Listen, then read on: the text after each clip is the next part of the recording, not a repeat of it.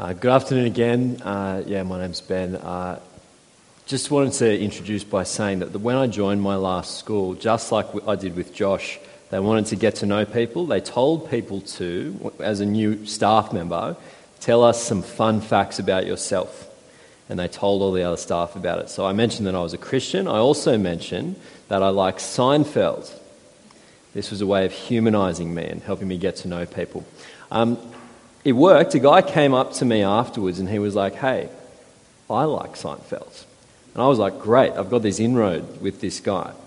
I had no idea what I'd gotten myself in for. This, this guy was some sort of encyclopedia of Seinfeld. And he thought I was too. Uh, so he, what would happen is something would happen at school, and he would come and, and nudge me, and he wouldn't say, Oh, remember this bit in the show? Doesn't it remind you of this? He would just say an episode name. And it didn't even necessarily say what happened in that episode. He'd just be like, The suitcase and expect me to be able to join the dots about what he was referencing. And I just I felt I was consistently disappointing this guy, right? And he didn't take the hint. He was like, oh, he just might, might have forgotten that one. He'd regularly do it. He, he kept doing it. Uh, and in fact, he told me that every day when he gets home from school, he watches an episode with his son. Every day. I was like, this man is discipling his family in Seinfeld, right? Like, I, I had, I, I, felt so bad uh, honestly, this man had tied Seinfeld to his, to his head and his hand, right? Uh, it, it, was on his mind and his heart. Deuteronomy stuff, he was doing it with Seinfeld. Jerry was his Lord. And I just, I felt, I actually regretted having said it in the fun fact because I was like, this guy's devotion to his Lord makes me seem like a complete fake. As we look at this passage today in Acts 2, uh, we're ultimately thinking about what is our response to Jesus. Uh, we're thinking about this amazing Pentecost event. Secondly, as the crowd asks, we're going, what does this event mean? And we'll ask, along with the crowd, how do we respond to that event? So I'll pray for us and then we'll begin. Lord, as we encounter this amazing chapter, this long chapter, uh, help us to understand uh, how the Pentecost event shows who Jesus is. Help us to consider how we have responded to him. Help me as I explain the passage too, to be faithful to your word. Amen. Okay, so just as we set the scene uh, in this passage, let's set the scene in Jerusalem. It's the Pentecost festival, which is a harvest festival. Pentecost means 50 days after Passover. So Jesus dying at Passover is about 50 days ago. There's still people in Jerusalem, and a lot of Jews from other parts of the, the world have come to Jerusalem for this event. That's one scene. A second scene is the disciples. The disciples have been told to wait. If we, if we flick back to Acts 1, in our Bibles, which I hope that you've still got those open. If we, if we flick back to Acts 1 uh, and pick it up in verse 4, while he was together with them, he commanded them not to leave Jerusalem, but to wait for the Father's promise. This, he said, is what you heard from me. For John baptized with water, but you will be baptized with the Holy Spirit not many days from now. So the disciples are waiting for that power to come from the Spirit. And as we pick up at the start of chapter 2, that happens. So let's pick it up from uh, chapter 2, verse 1. So when the day of Pentecost had arrived, they were all together in one place. Suddenly, a sound like, uh, like that of a violent rushing wind came from heaven, and it filled the whole house where they were staying. And tongues, like flames of fire that were divided, appeared to them and rested on each of them. Then they were all filled with the Holy Spirit and began to speak in different languages as the spirits gave them ability for speech. As we look at that little segment there, I think that we need to pick up on some things that are and are not true about it. Right? So here's the first one. The description of the Spirit coming seems quite natural right? You notice all this sort of language. There's like a wind, like tongues of fire, all these sort of things that you can see and hear. But notice, they are like those things. It is only like a violent rushing winds. The, the, the flames of fire, that it's like they are flames of fire. Don't get confused that this is a natural event, this is a supernatural event. That's the first thing. The second thing that I think that we need to pick up about this event is that some people, the way they treat this passage is, these are, is when the, this is when the disciples get their superpowers. This is when the disciples went from normal people to superhuman, next level Christians that are empowered in a different way to you and me. That's not true, right? What, what did um, uh, the, the verse say? It says they have that ability as the Spirit gave it to them, right? This is not about them losing their dependence on God. This is about them being dependent on God to do God's work. Right? These are, these are normal human beings. They are sinful human beings but they are empowered by the Spirit to do God's work, like us. Right? They are empowered by God to do God's work through His Spirit. And what is that work in this context? It is declaring God's wonders to the nations. So, these two scenes the first scene that we had with, with uh, all the, the, the God fearing Jews from around the world in Jerusalem, and the second one, where these newly empowered disciples, uh, they meet. They meet together. The Galileans get thrown into the mix, uh, and they begin to declare God's wonders to them. For me, uh, joining Snack uh, from the Shire, it seems like this sort of collection of nations. Uh, last weekend at 9 a.m., I spoke to a, guy who was from India, then spoke to a guy who was from Nigeria.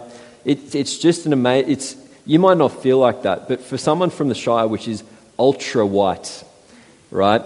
Uh, this is what I feel like. When I go out for, for dinner with people from the Shire, the, the, wait, the waiter says something like, Oh, a seventh pad thai. Wow, creative. so for me, this is what I feel like when I'm at snack. But the Galileans being in the mix is an amazing thing, and they are declaring God's wonders in, in languages that people understand.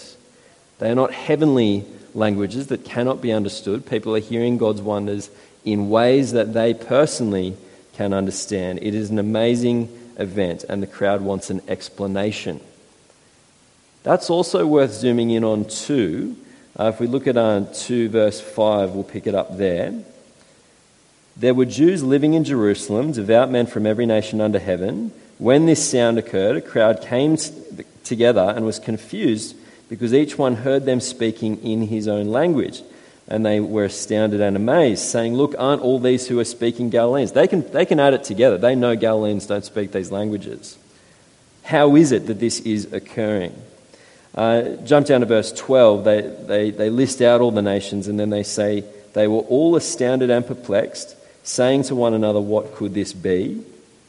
We also get a reaction in there, but some sneered and said, They're full of new wine. Two things to pick up there. One is this we often think that people in the ancient world didn't live in a rational, logical place where they wanted explanations for anything, right? Like the 5,000 rock up and get fed with a small amount of bread, and they just go, oh, crazy world, you know, stuff like this happens all the time because I don't think logically. No, they want an explanation. They're, they're rational, they're like you. They want an explanation for things that are crazy, right? That's the first thing. The second thing is, the first explanation is offered is that they're drunk and that gave them the powers of speech, which I think we all know is, is, would defy the, the, the laws of logic that we're aware of. But notice this isn't it interesting how someone would prefer to believe an irrational explanation of something like that than to accept an explanation which is going to require that God exists and God might have ownership over their life? I'll say that again. People will prefer an explanation that means that God or anything supernatural, anything that affects their life, is kept at arm's length, is protected. Uh, they, they, they're not sort of imposed upon by God or any claim that He might have over them. I think that's what is happening in that first explanation. Who will answer the crowd's question? Peter will. Peter stands, and ultimately his sermon is an answer to that question what do these things mean? What could this be? I think that Peter standing up at all is its own crazy thing. There's a lot of crazy things in this chapter. Peter stood up is three words that are some of the craziest if you remember him. We'll touch on Peter's transformation uh, in coming weeks. We're not going to spend time on that, but you've got to do something with that, right? The guy who was scared of a servant girl. Again, 50 days, right? This isn't years of self help, and he's on the other side of that. Uh, 50 days later, and he's standing up in front of the same crowd who yelled, Crucify, crucify. We won't preach that sermon now, it's later on, but you have to do something there. And Peter stands up to answer their question he preaches what is ultimately the first Christian sermon. This is the first Christian sermon, right? is, what, is what Peter preaches. And here's what he begins by doing he brings them back to what Joel said would happen when the last days came. Right? Because remember, these are Jewish people. He starts with the Old Testament because they're Jewish people. Right? And he says to them, hey, you want to understand what's going on now? Remember what Joel said. Right? Let's pick up from uh, the beginning of Joel's prophecy, verse 17. So, chapter 2, verse 17. Actually, we'll go from 16. On the contrary, this is what was spoken through the prophet Joel. And it will be in the last days, says God, that I will pour out my spirit on all humanity. Then your sons and your daughters will prophesy, your young men will see visions, and your old men will dream dreams. When you see the Spirit falling on people, all sorts of people, you know that it is the last days. And if we jump down to verse 21, we see what that means. What that means is, then everyone who calls on the name of the Lord will be saved. That's what Peter starts off with. You see the Spirit falling. That means that it's the last days. You, you want to know what Pentecost is, God fearing Jews? It's a calendar marker, it's ushering in a new age, right? This is a change of, of, of era. This is the last days, and that means that you can call on the name of the Lord and be saved because the Spirit is being poured out. Secondly, uh, he moves on to speaking about Jesus very fully and specifically uh, in 22. Men of Israel, listen to these words. This Jesus, the Nazarene, was a man pointed out to you by God with miracles, wonders, and signs that God did among you through him, just as you yourselves know. It's an amazing verse, isn't it? God pointed out to you this man. You know this. You can't claim ignorance of this. God had a neon sign. God, had, God was aiming at this guy. And what did you do? You killed him, but God raised him up just like David prophesied that he would. That's the second prophecy that we see. We won't be able to look at either in depth, but, he, but he's saying, look, hey, if you're Jewish, you should know this is going to happen. God told you it would. God told you it would. God's not going to let him decay. God will raise him up. Peter brings these two ideas together in the final part of his sermon, and he, he says who Jesus is. We'll pick up from 32. So Peter is now answering their question fully. God has resurrected, so we're from verse 32. God has resurrected this Jesus. We are all witnesses of this. Therefore, since he has been exalted to the right hand of God, since he is now enthroned, he's now king, since he has been exalted by, uh, to the right hand of God and has received from the Father the promised Holy Spirit, he has poured out what you both see and hear. So, do you see what, uh, what, what Peter is saying there? What he's saying is that this is how you understand what Pentecost means, right? It's, the point is not the tongues. The point is not the wind. The point is not any, they, those things are a signpost because what, what Peter says by quoting that is, therefore, because God is king, he pours out the Spirit. The focus is on God is King and Savior. Jesus is King and Savior. That's the point. He's answering the question by pointing them to this means, and we see this in verse 33 and 36. Let's pick it up from 36. Therefore, let all the house of Israel know with certainty that God has made this Jesus, whom you crucified, both Lord and Messiah. He is Lord and Messiah. That's what this means. That's why you heard things in your own language. It doesn't terminate with the Spirit. It doesn't terminate with the Pentecost event. The Pentecost event is supposed to point you to a throne and point you to a cross, that Christ is Lord and Saviour. We then see the response of the people in verse 37. When they heard this, when they heard this, they were, whoops.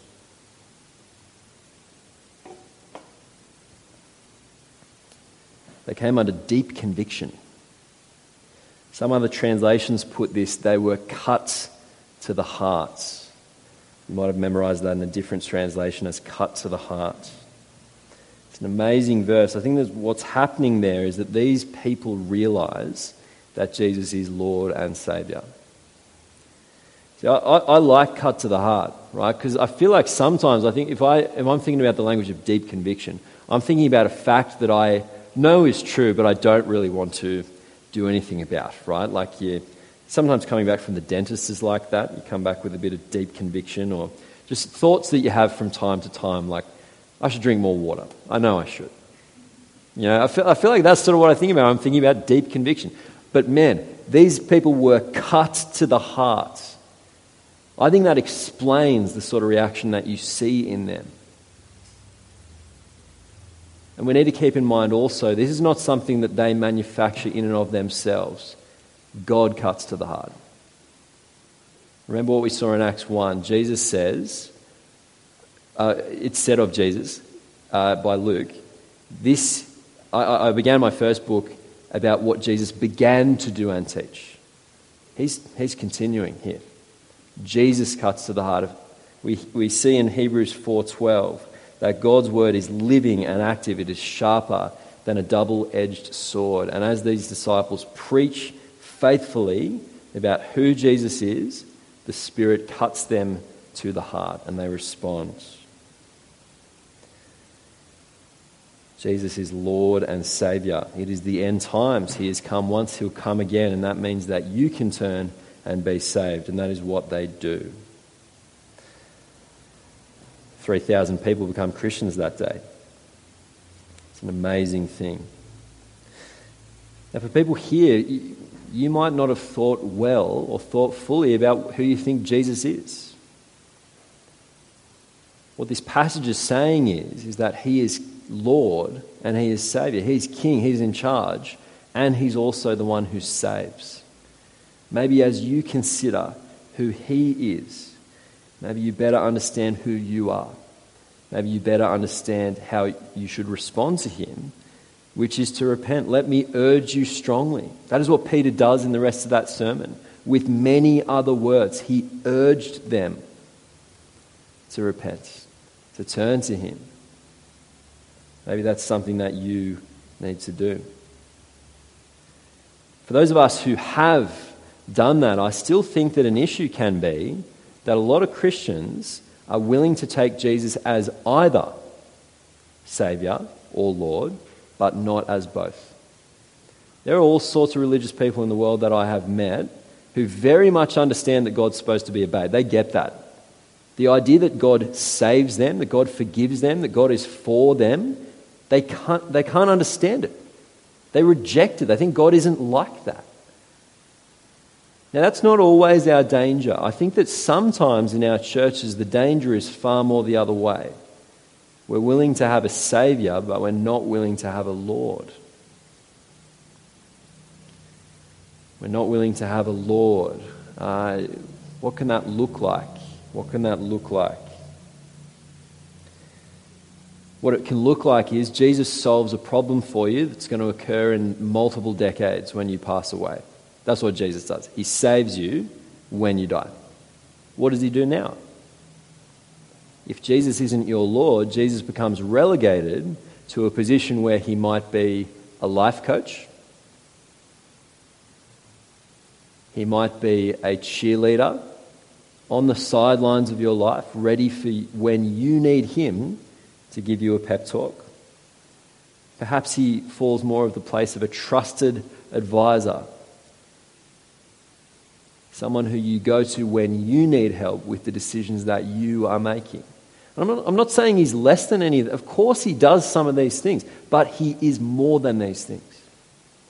This, this, sort of, this sort of Christianity I'm describing is like the Seinfeld fan I am, right? Light.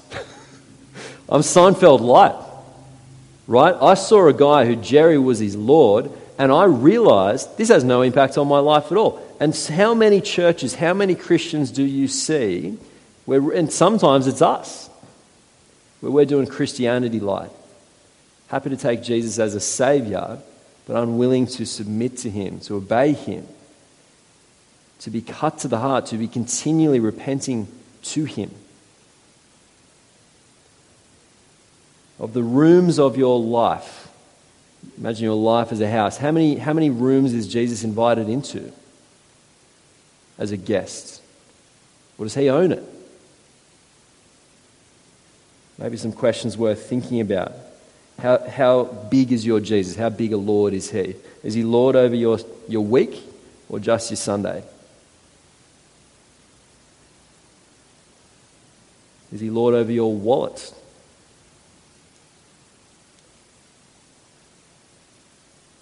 Is He Lord over your marriage? Over your singleness? Over your career? Or is he just a savior and you handle those things?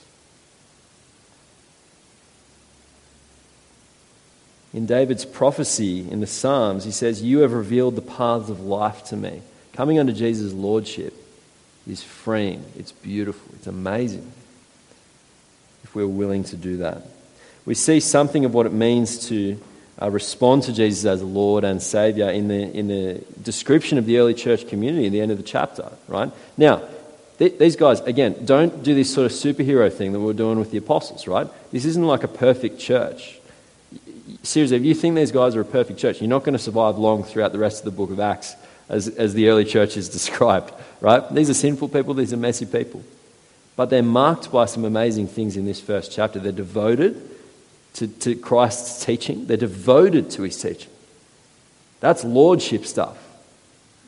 Their love is generous and sacrificial. And another thing is, they're growing. These are the sort of moves that the Spirit makes. And make no mistake, they are just as fantastic, just as amazing as the moves that the Spirit made when He enabled His apostles uh, to speak in other languages. Right? This is transformative community as we come under Jesus' Lordship. I'll leave you with that challenge. Think do you need to consider whether you have come under him as Lord as well as trusted in him as Saviour? I'll pray that the Spirit will enable us to do that. Well, God, thank you that uh, we are in the last days. We know that that creates a sense of urgency. It clarifies things. It means some things are important and some things aren't.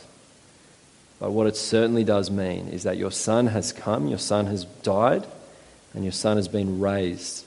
And that means that we can be saved. It also means that we can be freed from our